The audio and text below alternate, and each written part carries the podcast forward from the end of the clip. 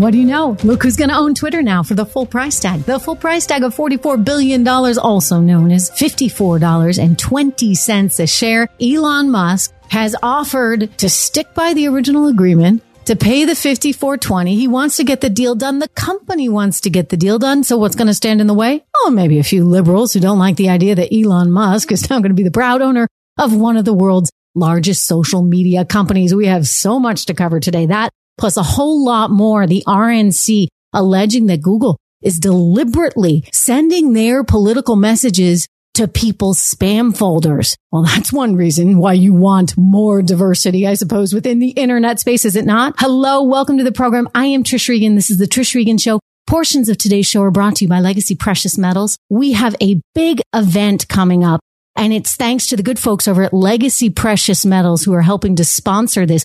I am going to have a live town hall with all of you. So I want you to sign up for this because I want to hear from you. Some special guests. We're going to we're going to pull in Charles from Legacy Precious Metals. He's going to join us as well because we got to talk about the state of our economy. We got to talk about the state of our future here in this country. We've got to talk about our freedoms, whether it be our freedom of speech, whether it be our freedom to prosper, or whether it be our freedom to make sure that we are saving for our retirements. A whole lot of stuff is on the agenda, especially ahead of these November elections, which are going to prove so critical. So I want you to be part of this. It's on Wednesday, on Wednesday, October 12th at 2 p.m. Eastern time. Wednesday, October 12th, 2 p.m. Eastern. You can send questions ahead of time. You can send them live. Again, I invite you all to be part of this. It will be on my locals channel. All you have to do to sign up to be part of this exclusive event because it's, it's only for fans of this program. Go and sign up for free at trishregan.locals.com. Trish Regan, R-E-G-A-N dot locals dot com. Wonderful platform where we can actually talk really honestly and really openly which is not so easy to do these days. So I want you to be part of this. Anyway, back to what's going on with Twitter because I, I, told you it would happen. I mean, I know a lot of, you know, I know a lot of people are, are big fans of Elon and I know that we all kind of hate Twitter. it's just such a dreadful, miserable space. We all know that. And it's really especially bad when you see how much certain opinions and certain beliefs are shut down on that platform. But it's not the only platform. Let's be clear that's doing this. Lots of them are. Again, another reason why I like locals so much. It's become an issue. We're going to get to what's happening with the RNC and Google in just a minute. But first, I said it would happen just in part because look, once you sign a deal like this, typically the Delaware court wants to kind of make sure you stick to it. It's very rare that the Delaware court would say, okay, well, there's been a material adverse change or a material adverse effect. It's also known as a MAC, right? That material adverse change. I think it's only happened once back in 2019 with a pharmaceutical company whose earnings just totally fell off a cliff and there was all kinds of fraud, et cetera. That's the only time the Delaware court has said, okay, you can get out of this. So could Elon Musk have proved there was all kinds of fraud? Maybe, maybe he could have proved that they knew the numbers were one thing, but they were cooking the books, so to speak, so that it looked as though more accounts were authenticated. But even if he did, could he have said that would matter in a significant way so as to affect earnings and thus the stock price? That would have been more challenging. But the good news is, I mean, I think this is the big takeaway, certainly for people who believe in diversity of speech.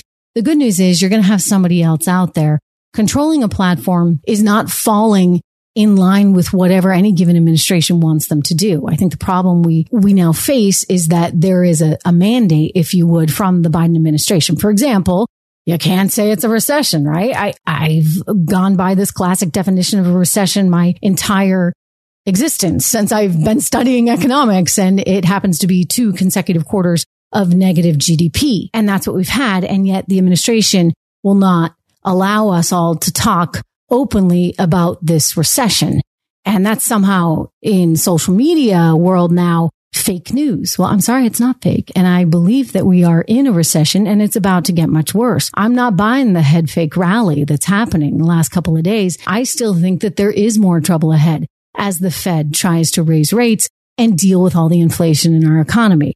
That's my opinion. I have a right to express that. But if you look at the, the suppression of what I typically see on my own social media existence. I, I would argue that there is, in fact, uh, an effort to sort of silence anyone who is not in line with the point of view that is being pushed by the administration and by certain left leaning groups at a lot of these social media companies. So this is the challenge we now face. I mean, you have the administration saying, Oh, guess what? You know, the next couple of weeks going to be re- real, real challenging. We got to be on the lookout for disinformation. What is disinformation these days? I mean, that's a, that's a big question because apparently anything that has an R next to it, that's a Republican type of view is considered disinformation? Really? That's what this new lawsuit is sort of alleging. Before we get to that, at one wonderful group I want to give a shout out for here. One of our sponsors on this program is AMAC, the Association of Mature American Citizens,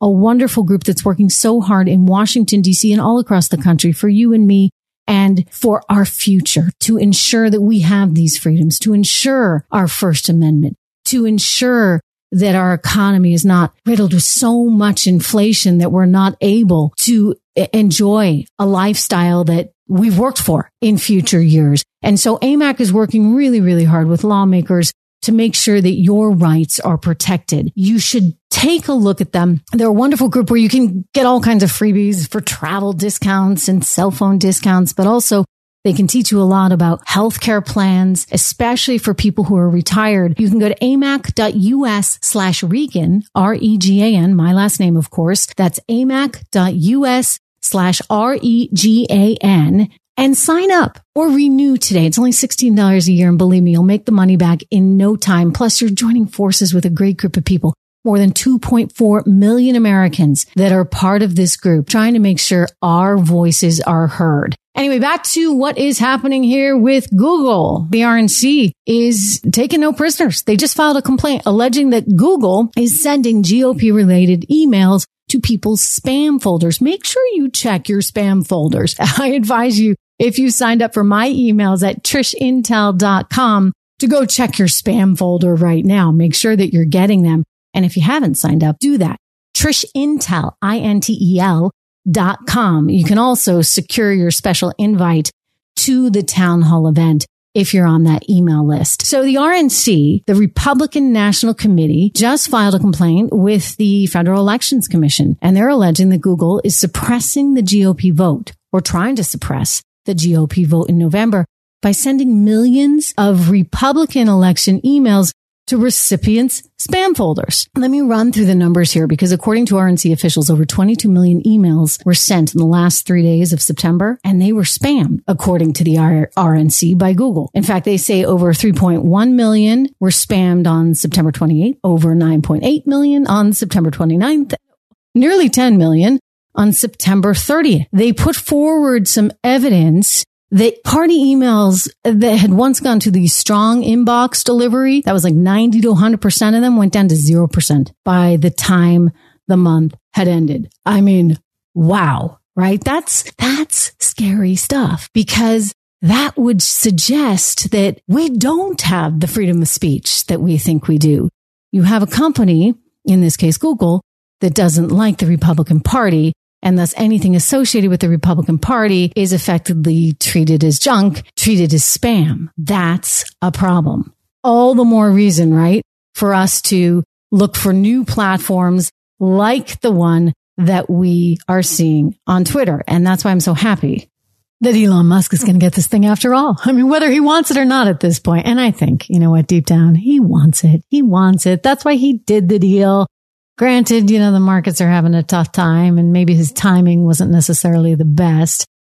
There are still a few things. He's got to get the debt financing, this, that, and the other, but I do think it's going to go forward. And I think that the market is now suggesting that it's what I said really from the very beginning. Speaking of the market, on yesterday's program, we had Charlie Dombeck from Key City Capital. Key City Capital, one of the sponsors of this program, is a I like to describe it almost like a private equity fund for non billionaires, right? For like accredited investors, but still credit investors that uh, are not the billionaire class, right? So everyday folks that maybe have a little bit of money set aside and they're trying to figure out how to best invest it. And Key City Capital comes in and can help you both with asset allocation and also to be in some more interesting vehicles right now, especially within maybe the fixed income space, the asset backed lending space, or even within the real estate space. It's interesting what's happening right now within the real estate market because as I watch this, you see the new data out that said that home prices have actually experienced their largest decline in the month of August since 2009. So we really haven't seen such a plunge in so long. Of course, we hadn't seen a run up in like, you know, so long, right? You probably have to go back to those heady days Uh, of 2007 into 2008 before that bubble burst to really see price increases like that. So right now you're in an environment where mortgage rates are going up. People are not going to be able to afford as much house. I think Key City would argue that's good for their portfolio only because with inflation still rising, rents are still going up, right? It's this really weird thing where you've got rents rising, home prices declining, fewer people able to buy homes given the increase, the very, very fast increase in mortgage rates. A 30 year fix now up over 7%. That's pretty significant. So as interest rates rise, people can't afford as much, but inflation is still there. So rents are still going up. This is good for landlords, of course. Again, people with capital are benefiting in this situation. So if you have capital you want to put to work and you want to be thoughtful about it, you should give the folks over at Key City Capital a call. KeyCityCapital.com slash Trish, my name, KeyCityCapital.com slash Trish.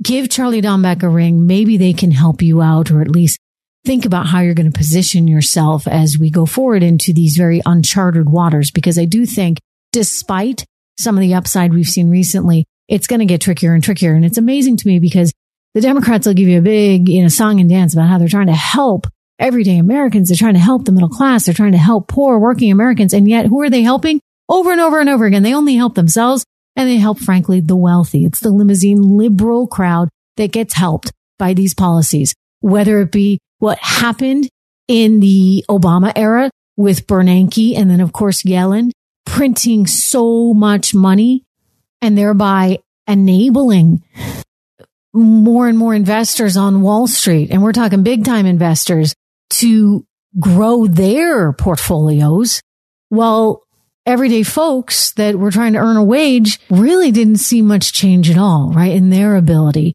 to save. So I would just remind you all that, you know, they talk a good game, but over and over again, I say the proof is in the pudding, right? And so when you look at communities, for example, so many very poor communities, minority mm-hmm. communities in America where they were pushing for defund the police. And what is the result? Rising crime rates. I think you need to once again go back and say, okay, what, what has been the effect of this policy? Let's look at economic policy that provides more and more handouts in these communities, but not necessarily tools to really enable people to be able to take care of themselves. What are the results of those policies? And now we're in a situation where, like I said, there's no recession and apparently a man can have a baby. So this is a whole new world and social media wants to make sure that you are following the script. This is why I'm holding my town hall on locals, trishregan.locals.com. I want you to go there. Make sure you sign up. I want to hear your questions. So send your questions in. You can do that on the live chat. You can do that before the show. I'm going to go through all of them. I promise you every single one is going to be read. So go there, trishregan.locals.com, sign up for the big event Wednesday, 2 p.m. Eastern on October 12th. Mark the date and I'll see you back here tomorrow.